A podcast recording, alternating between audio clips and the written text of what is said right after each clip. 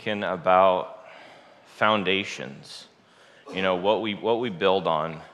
These were multi layer retaining walls. We're doing six foot setback, another one, and have to build the bottom one pretty strong because, well, I have my excavator sitting there on the top of that wall, building the next wall. So it's one of those you want to make sure everything's where it needs to be.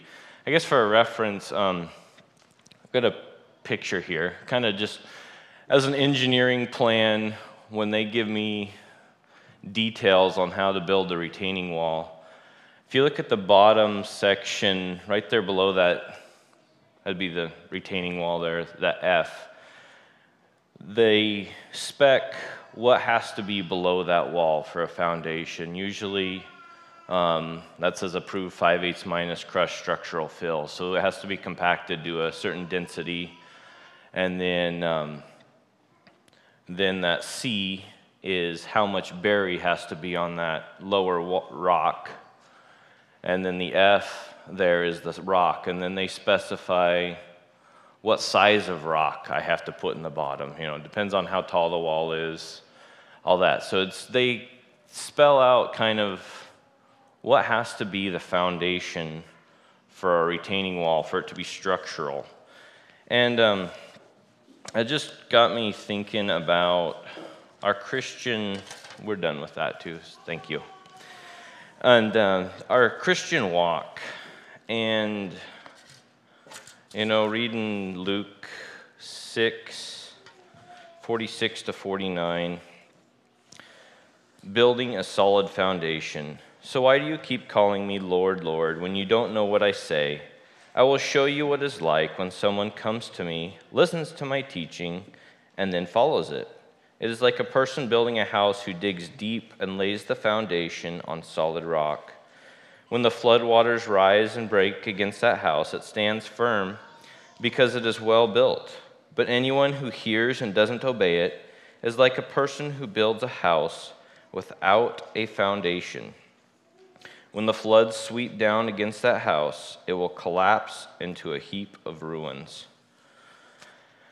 And um, so, what, what makes up our foundations? How do we build a solid foundation in our Christian faith?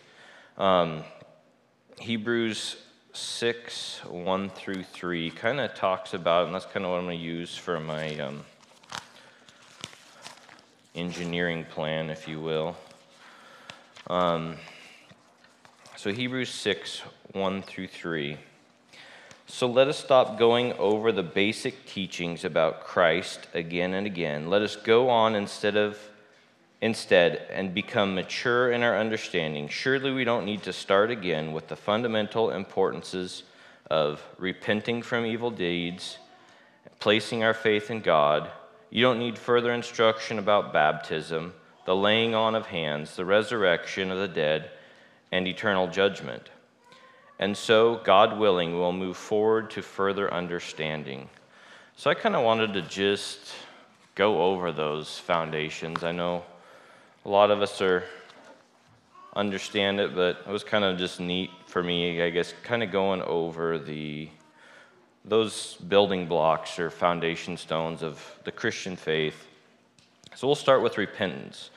Repentance is about change and transformation. It is not just a one time thing.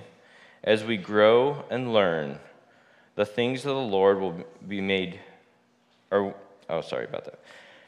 The things of the Lord. We will make mistakes. The process of change can take a long time, so the need to repent and seek change will also take time.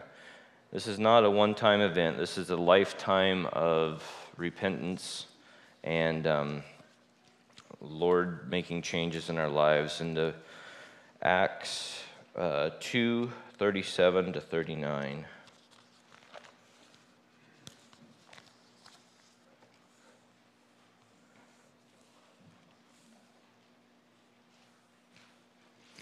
Peter's words pierced their hearts, and they said to him and to the other apostles, Brothers, what should we do?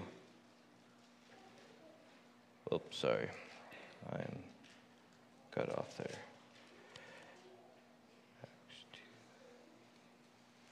Okay, 37. Yeah. I was right. Peter's words pierced their hearts, and they said to him and to the other apostles, Brothers, what should we do? Peter replied, Each of you must repent of your sins and turn to God, and be baptized in the name of Jesus Christ for the forgiveness of your sins. Then you will receive the gift of the Holy Spirit. This promise is to you and to your children, and even to the Gentiles, all who have been called by the Lord our God. Um, then the next is faith. Faith is the essence of our walk with Christ, and faith is the power that fuels our Christian walk. Romans 4 13 through 25. Clearly, God's promise to give the whole earth to Adam and his descendants was based not on his obedience to God's law, but on a right relationship with God that comes by faith. If God God's promise is only for those who obey the law, then faith is not necessary and the promise is pointless. For the law always brings punishment on those who try to obey it. The only way to avoid breaking the law is to have no law to break. So the promise is received by faith. It is given as a free gift, and we are all certain to receive it, whether or not we live according to the law of Moses. If we have faith like Abraham's, for Abraham is the father of all who believe. That is what the scripture means when God told him, I have made you the father of many nations. This happened because Abraham believed in the, good, in the God who brings the dead back to life and who creates new things about, out of nothing even when there was no reason for hope. Abraham kept hoping, believing that he would become the father of many nations. For God had said to him, What that how that's how many descendants you will have. And Abraham's faith did not weaken, even though at about a hundred years of age his, he figured his body was as good as dead, and so was Sarah's womb. Abraham never wavered in believing God's promise. In fact, his faith grew stronger, and in this, he brought glory to God. He was fully convinced that God is able to do whatever he promises, and because of Abraham's faith, God counted him as righteous. And when God continued, or it was just as it wasn't just for Abraham's benefit it was recorded for our benefit too, assuring us that God will also count us as righteous if we believe in him, the one who raised Jesus our Lord from the dead. He was handed over to die because of our sins, and he was raised to life to make us right with God. Which brings us to the next point of baptism. When we are baptized, we are baptized into the death and the resurrection of Jesus Christ. Through baptism, we die and are raised with Christ to become new creations.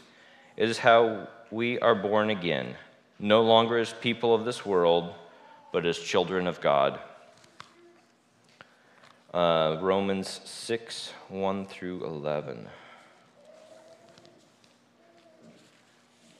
Well, then, should we keep on sinning so that God can show us more and more of his wonderful grace? Of course not. Since we have died to sin, how can we continue to live in it? Or if you have forgotten, or have you forgotten that when we were joined with Jesus Christ in baptism, we joined him in death? For we died and are buried with Christ by baptism, and joined as Christ was raised and just as Christ was raised from the dead by the glorious power of the Father, now we also may live new lives. Since we have been united with him in his death, and we will also be raised to life as he was, we know that our old sinful selves were crucified with Christ so that sin might lose its power in our lives. We are no longer slaves to sin, for when we died with Christ, we were set free from the power of sin. And since we died with Christ, we know we will also live with him. We are sure of this because Christ was raised from the dead and he will never die again. Death no longer has any power over him. When he died, he did it once to break the power of sin. But now that he lives, he lives for the glory of God. So you also should consider yourselves to be dead to the power of sin and alive to God through Jesus Christ. I really like that last verse. So, and then that kind of just explains the course of baptism. And then I wanted to read Matthew 3 13 through 17, kind of just showing, um, I mean, G- Jesus laying the example for us. For it is the God of Abraham. Okay. No, got on the wrong side here. I thought I'd be smart and make notes in here and, or bookmarks, and I got off on them.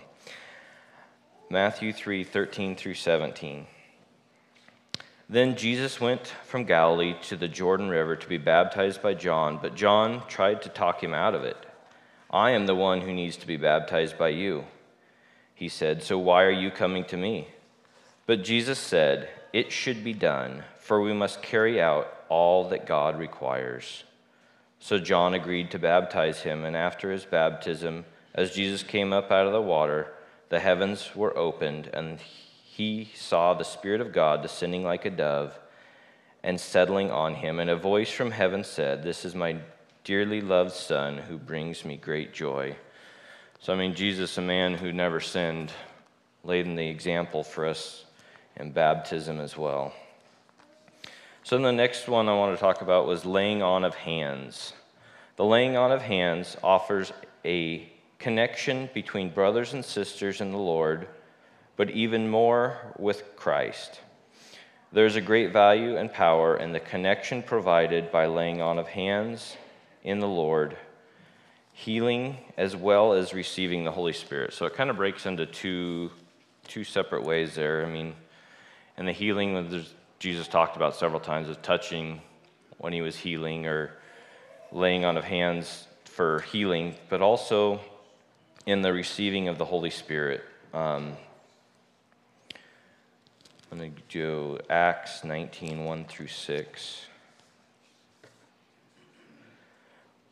While Apollos was in Corinth, Paul traveled through the interior regions until he reached Ephesus on the coast, where he found several believers. Did you receive the Holy Spirit when you believed? He asked them. No, they replied.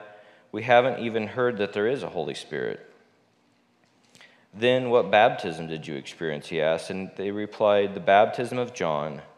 Paul said John's baptism called for repentance from sin, but John himself told the people to believe in the one who would come later, meaning Jesus. As soon as they heard this, they were baptized in the name of the Lord Jesus.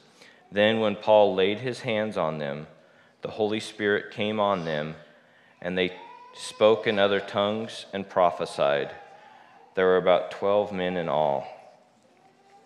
So, just the importance of the laying on of hands and prayer, the connection there. And then we come to resurrection, the core of our Christian faith. Jesus Christ came to earth, taught the gospel of salvation to us, lived a perfect life, died to cover our sins, and most of all, he was raised from the dead. He promised to set us free from our sins and the law in his death to make us righteous by his resurrection. Because of this, God declares us righteous when we believe that he was raised, that he raised Jesus from the dead, and gives us the free gift of righteousness by faith. 1 Corinthians 15 12.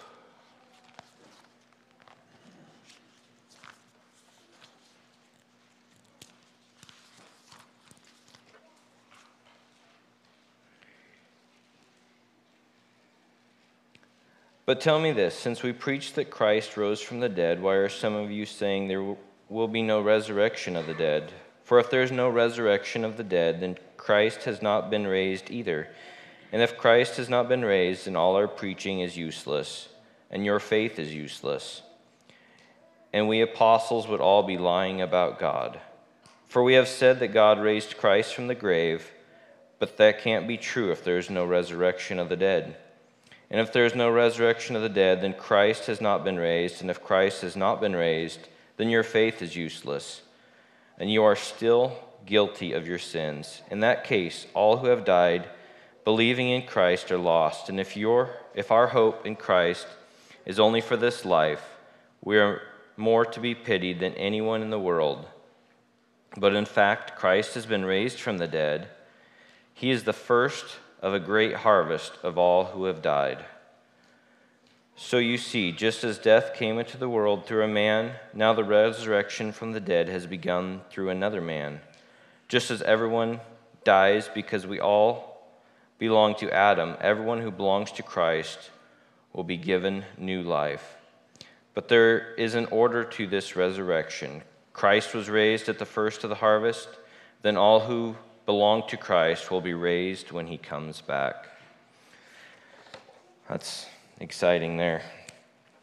Um, which gets us to our final point eternal judgment, something we all get to face.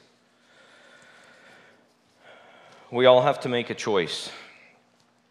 We can choose to follow God and be with Him in His new heaven and new earth that uh, is described in Revelation, or we can reject God and receive eternal punishment. And I know a lot of us made that choice, but I just want to just encourage anyone who hasn't and gone through these steps of laying a strong foundation that we seek God, be sure to put Him above all things in our lives, and receive the promised eternal life as our eternal judgment. Revelations 21 1 through 8. Then I saw a new heaven and a new earth from the old heaven, for the old heaven and the old earth had disappeared, and the sea was also gone. And I saw the holy city, the new Jerusalem, coming down from God out of heaven like a bride, beautifully dressed for her husband. I heard a loud shout from the throne saying, Look, God's home is now among his people. He will live with them, and they will be his people. God himself will be with them he will wipe away every tear from their eyes, and there will be no more death or sorrow or crying or pain. All these things are gone forever. And the one sitting on the throne said, Look, I am making everything new. And then he said to me, Write this down, for what I tell you is trustworthy and true. And he also said, It is finished. I am the Alpha and the Omega, the beginning and the end. To all who are thirsty, I will give freely from the springs the water of life. All who are victorious will inherit all the blessings, and I will be their God, and they will be my children. But cowards, unbelievers, the corrupt, murderers, the immoral, those who practice witchcraft, idol worshippers, and all liars, their fate is the fiery lake of burning sulfur. This is the second death. So I don't know about anybody else, but it's pretty pretty clear which one I would rather be in. So, just kind of the building blocks, go over them again repentance, faith, baptism, laying on of hands, the resurrection, and our eternal judgment. It was just kind of a, I don't know, I enjoyed studying. I apologize. Hopefully, it all makes sense. Kind of reading through it, tried to shorten as much as I could. It's a lot, but just how important a good, solid foundation is, especially, I know, raising little ones up, want to lay a good foundation for them as well. So I just encourage each family and everyone to just make sure we have a good foundation in our Lord. So, anyway, I will pray. That's, if everyone wants to stand, I'll pray and I'll invite the worship team up. Lord, I just want to thank you so much for today. I want to thank you for your many blessings. I want to thank you for sending your son for us. And I just want to thank you for the opportunity we have to come together and worship you. Just pray that you bless the service. Amen.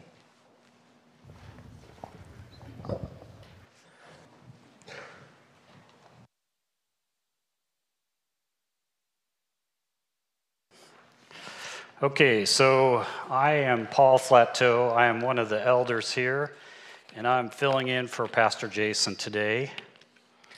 And um, so, uh, just to let you know, um, I am the eldest elder, as a matter of fact. And but Brian, he's starting to get the gray hair too. So I, you know, what can I say? Um, so. Uh, just to uh, a little lesson before we get started. I want to talk about pride. Pride is insidious. I don't know if you know what that means, but um, I'll give you an example. Um, a few weeks back, I was there minding my own business, and um, I got a phone call. And I look, I don't know who this is, and I answered it, and it was a, a local business owner. And he's like, hey, you know, our business is growing and, you know, we, we're looking for people and would you like to work for me? And I'm just like, I'm 61 years old. I don't get calls like this, you know. And so I, will think about it, you know, and then I, you know, I was thinking about, man, you know, I, I must be pretty good if I get a call. I mean, you know what? You know, I mean, I must be I don't know what, but it's something is very appealing to him. So I, um, I talked to um, another employee of this uh, local business, and I said, "Hey, I got a phone call from your boss, and he wants me to come work for him, you know." And he says, and this is no joke. He says, "Yeah, they need somebody with gray hair to watch the counter, you know." And I'm just like. Okay.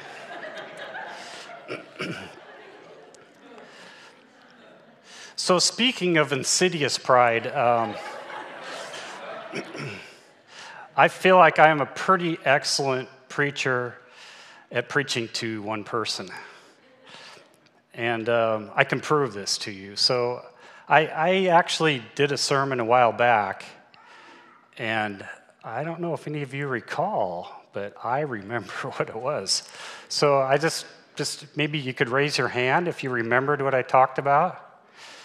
That not all at once, but you know, yeah. So I can, I can preach to one person really well, and that's myself. So that's, that's uh, part of what I'm doing today. Um, and I want to thank Daniel and blame him for what we're talking about today. Sorry, Daniel, but um, um, he's kind of challenged me in some of my beliefs, and and um, so that's how I kind of got started on this road. So, yeah, back in November, uh, we talked about salvation here, and kind of went through a lot of scriptures, and so I will review for those of you that maybe you didn't get it all. I'll review it for you. So. Um, basically, uh, we went through a lot of scriptures, and salvation is got like three parts to it. And so the first part is we are saved. In the past, you know, if you if you've accepted the Lord, you have been saved. And um, so that means we are justified. That means, you know, we don't have to pay the penalty for our sin. So we are separated from the penalty of sin. Okay, we, we like that one. That's good.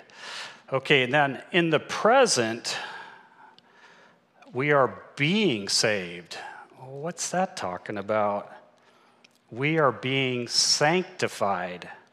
And uh, Caleb actually, one of the verses he shared is we are no longer slaves to sin. We don't have to sin.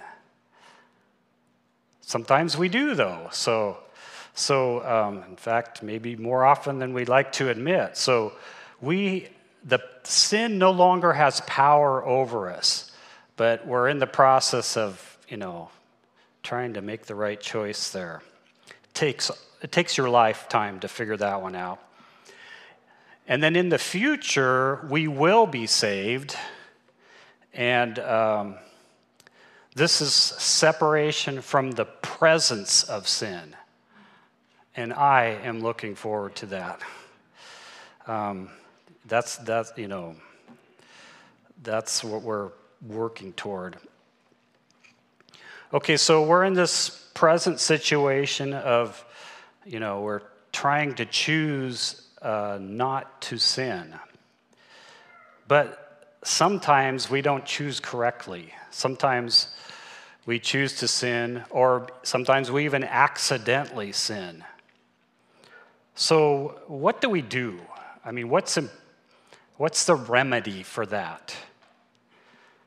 And so I, I started thinking about confession.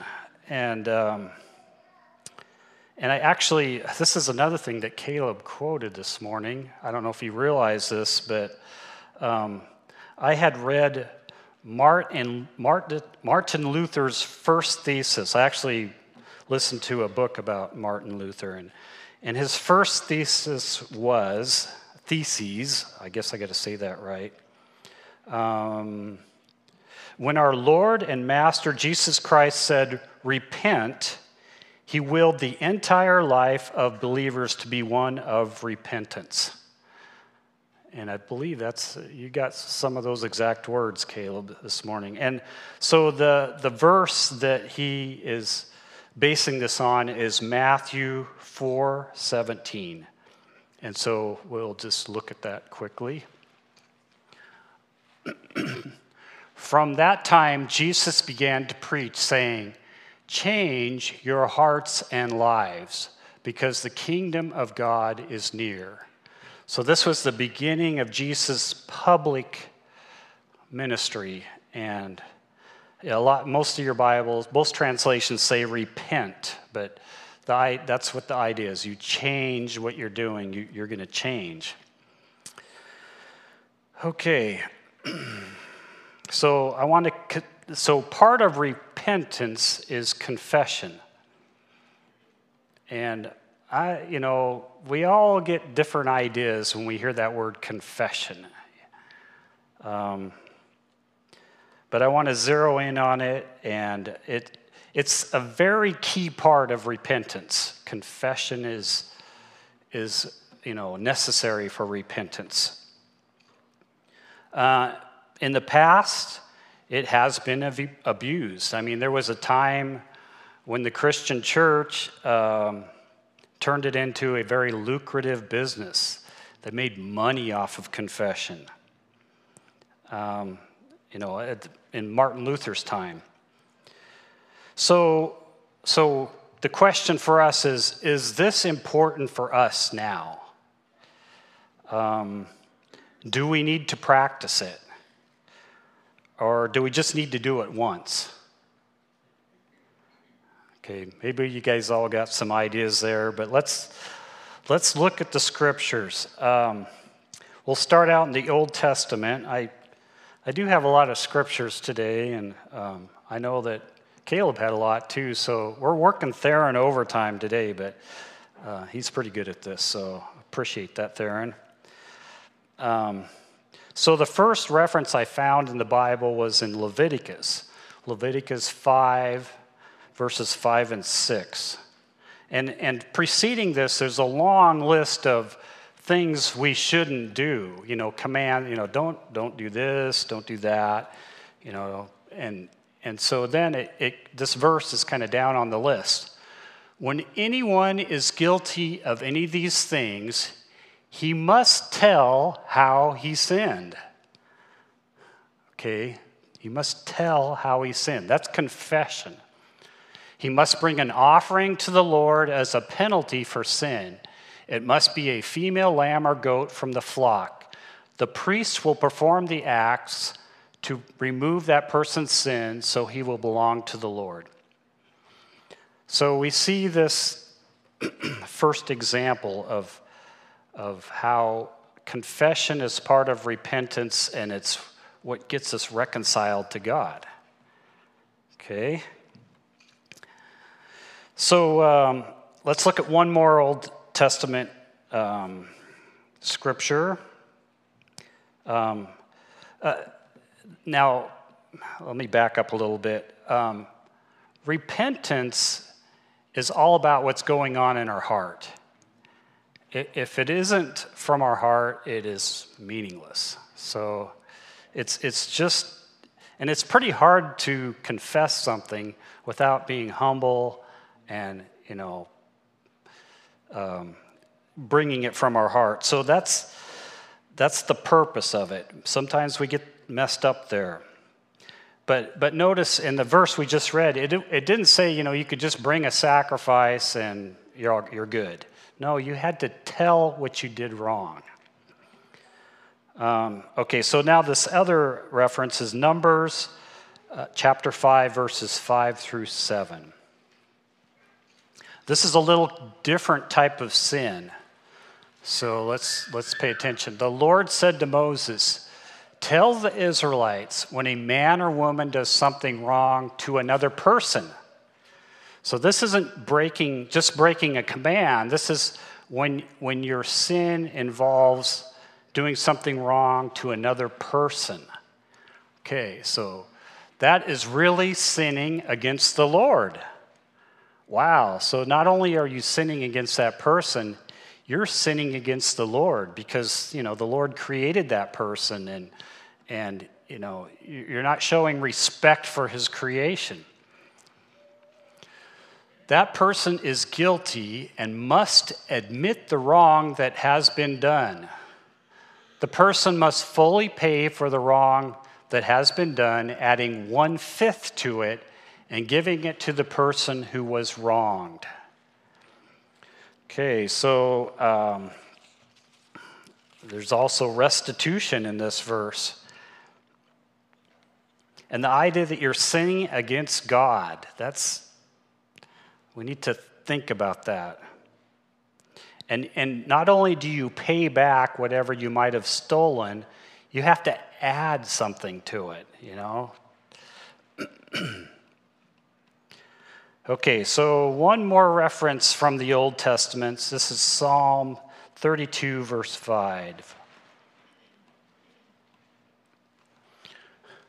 Then I confessed my sins to you and didn't hide my guilt. I said, I will confess my sins to the Lord, and you forgave my guilt. um, Notice in this passage that you can confess your sins to God. Um, so, and, and the purpose of confession is, you know, it's part of repentance, and it's to be freed from this guilt that plagues us and to be cleaned, you know, and it's, it's such a freeing thing. And it it's, comes from our heart. And so this, this you could probably do in private where you're just confessing it to God.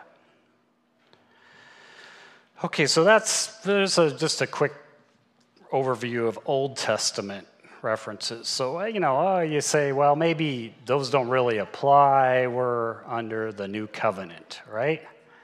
Okay, so let's look at some New Testament references to repentance.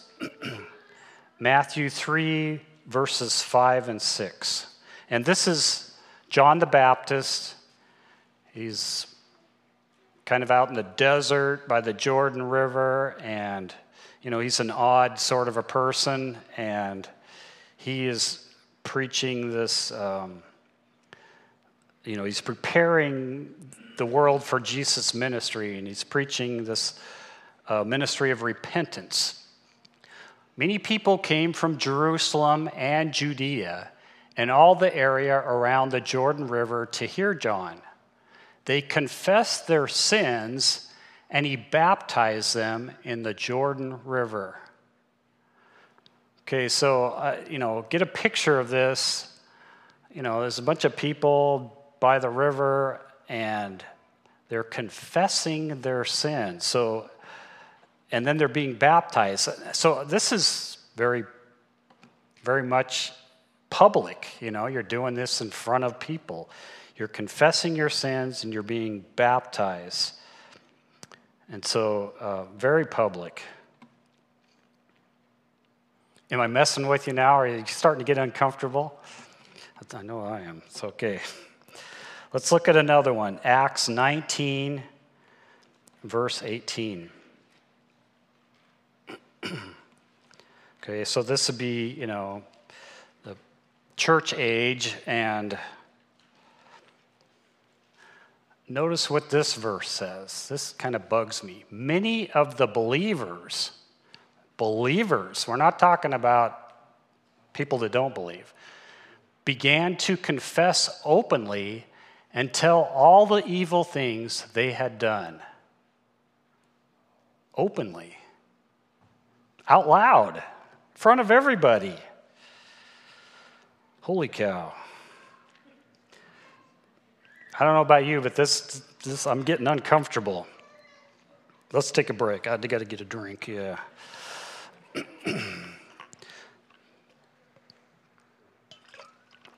So, this is, you know, of course, hard for us to do, but I also think there's a lot of power in it. Okay, let's look at, um, I'm really going to mess with you now. Let's look at James. I hate reading James. James 5, verse 16. Actually, this one isn't so bad, so yeah, we're, we're okay. Confess your sins to each other and pray for each other so God can heal you. When a believing person prays, great things happen. So, this should be the pattern for the, the church. When, when we do something wrong, you know, maybe we pray and, God, man, I messed that up. And, but maybe we also, I mean, maybe you start out telling your your wife or your husband and, uh, or your best friend or you know i'm trying to make it easy you know let's let's maybe we should do some of these things um, and then the other part of this verse that's interesting is confession can lead to better health isn't that interesting Getting your heart right reduces stress, makes you feel better. I mean, isn't that a good thing? Okay. Well, maybe maybe you don't sin that much. Maybe or maybe you sin hardly at all, right? I mean, you know, some of us are doing pretty good, right? Let's look at one more verse 1 John 1 8 and 9.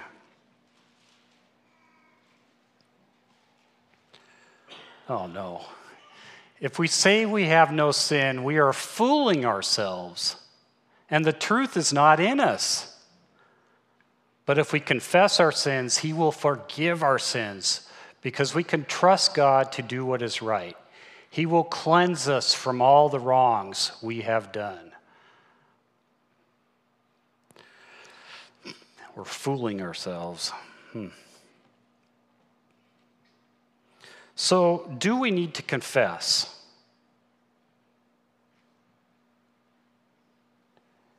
Uh, I'd say, yeah, if we sin, we need to confess it. And why do we need to f- confess? Because we keep on sinning. Okay. I want to talk about this is a little abstract, but it's very real. Generational sin and how we can deal with that. So, this is, you know, I didn't come up with this. God did this. And I, you know, it kind of bothers me sometimes, but um, it's the way God set it up. And it's the way, it's the way sin is, actually. Sin is so, uh, it, it's, it's like, it's so polluting. It can really affect not just yourself, but a lot of people around you.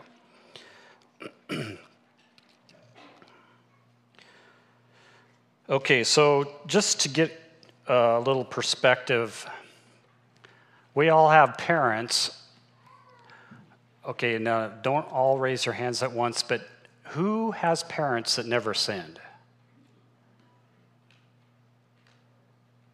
None of my children are here. They'd all have their hands up, I'm sure. No, they wouldn't have their hands up. Um, so nobody's raising their hand. So we are all affected by this generational sin thing. It, it affects all of us. So let's look at one of the Ten Commandments. It kind of spells it out for us. This is Exodus 20, verses 5 and 6. You must not worship or serve any idol, because I, the Lord, am a jealous God. If you hate me, I will punish your children and even your grandchildren and great grandchildren. But I will show kindness to thousands who love me and obey my commands. So, you know, the first thing when you read this, you think, you know, I'll just say what you guys are thinking. That's not fair. Is that fair? I mean, my dad's, my grandfather sinned. I didn't, it wasn't, I didn't do anything, right? yeah, it's not fair. Be careful when you're talking about fairness to God because I'm not getting what I deserve. I don't know about you, but um, yeah, we, none of us are getting what we deserve. So here we are. We're in this predicament. We all have had sinful parents. We're all affected by this sin that's, you know, affected their lives, is affecting our lives, you know, or maybe grandparents, maybe great grandparents, so stuff you don't even know about. What can we do about that? What a predicament. Okay, so let's go back to the Old Testament. This is Nehemiah 1, 5, and 6. And Nehemiah is, this is the time when the captivity for the Israelites is, is ending. You know, they've been cap, captive in Babylon. They're coming back to Jerusalem and they're rediscovering their Jewish, you know, religion. So let's read this. This is Nehemiah praying for Israel. Lord God of heaven, you are the great God who is to be respected. You are loyal and you keep your agreement with those who love you and obey your commands. Look and listen carefully. Hear the prayer that I, your servant, am praying to you day and night for your servants, the Israelites. I will confess the sins we Israelites have done against you. My father's family and I have sinned against you. What an interesting concept. So he's not only confessing his own sin and, and his fellow Israelites, but he's also saying his father's family has sinned. So wow, this, this gives us a little hope here. Maybe we can confess sins that we didn't even do or didn't even, maybe don't even know about. Okay, let's look at another verse from Nehemiah. This is um, chapter 9, verses 2 and 3.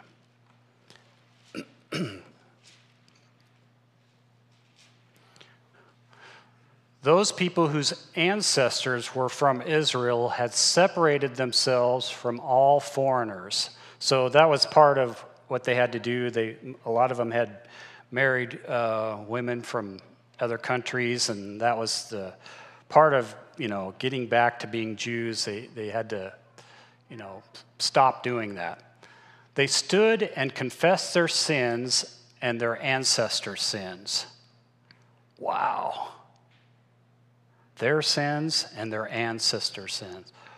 And not only did they just stood and confess them, for a fourth of a day, they stood where they were and read from the book of the teachings of the Lord their God. For another fourth of the day, they confessed their sins and worshiped the Lord their God. This is like serious confession, like three hours, maybe more, I don't know. But it's a lot of confessing and a lot of worshiping and, and a lot of, you know, learning what the law was and a lot of changing of the heart.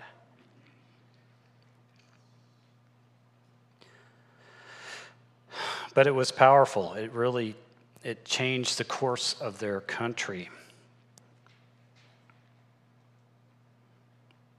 So this is something we can do, do too. And, and it, you know, sometimes there is sin, and you can see this. You can look at your family, you know, maybe your grandfather, maybe there's maybe there's alcoholism in your family or or or you know, a tendency toward it or maybe maybe it's addiction, or maybe it's uh, sexual sin. I mean, we can break these chains. That's that's part of this section that we're in, where where we are being sanctified. We can break these chains, and confession is a big part of that. We, we need to confess our ancestor sins. Okay, man, I'm going fast here. I can't see that clock very well. We'll get maybe we'll get done early. So I'm just going to review. Um, so the first point, we are justified and are in the process of being sanctified. Confession is part of that process. So we're in the, we're in the sanctification stage, and confession is part of that. Two, confession is not effective if it isn't from your heart. You know, if it's just saying words that don't mean anything to you, don't bother. Three, confession can be private, but at times should be public, especially when it involves other people, when you've sinned against somebody you got to go to that person. Four, we can confront generational sin by confessing it. That, that gives me hope, you know. I, I know there's things in my family that, you know, go back for generations, and um, there's hope to change that. Okay, and then uh, just a little perspective on the other end of the spectrum here. Uh, point five, we don't need to confess every sin we have ever committed forever. You know, this is, you know, once you've confessed it, you, you know, you're, you're forgiven, you're, you're good. So, and the example I thought of, actually, my, well, my wife thought of this, I will share with you, is. Um, when Peter, when, well, when Jesus was washing the disciples' feet, you remember the story. He comes to Peter. Peter says, You aren't going to wash my feet. And Jesus says, Hey, if, you, if I don't wash your feet, you don't have any part of me. And so Peter says, Well, then wash my whole body. I mean, I want it all. And what did Jesus say to him? He said, You're already clean. You just, you just need your feet washed. That's what's dirty. So let's just wash your feet. So, yeah, we need to keep it in balance. Okay, so as we work out our salvation, um, came across a verse or heard a verse that really encouraged me. Um, this is Hebrews 12 2. And, you know,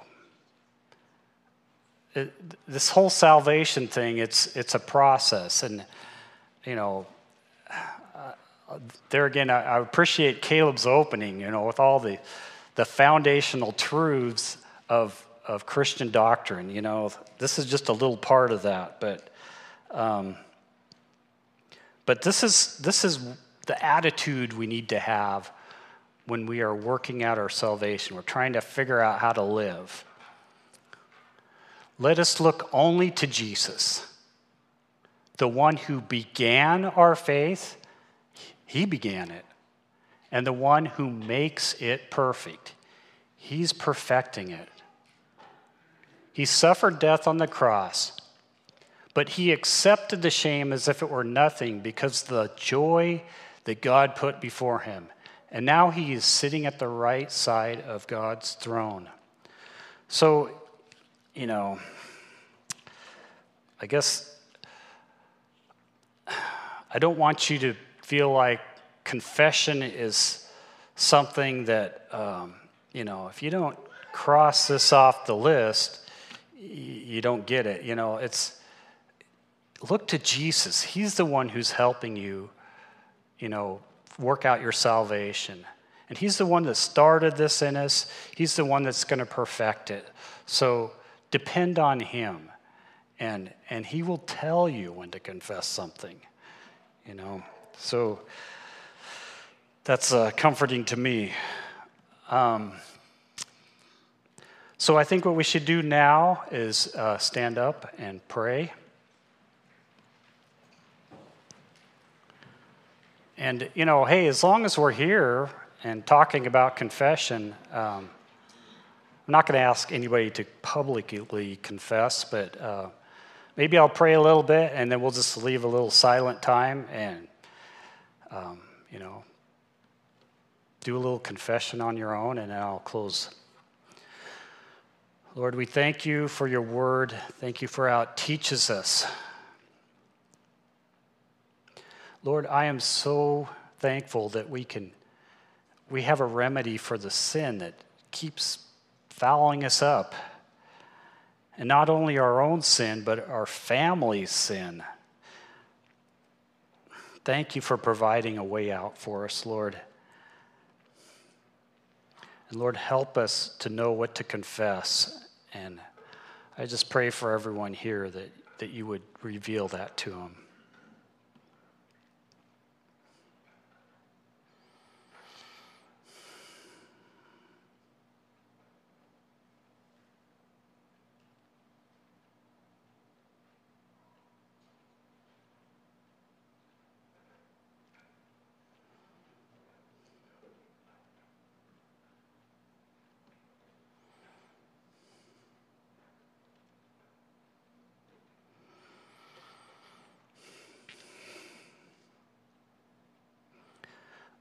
Lord, I just thank you for the freedom from sin and guilt and that you wash us clean.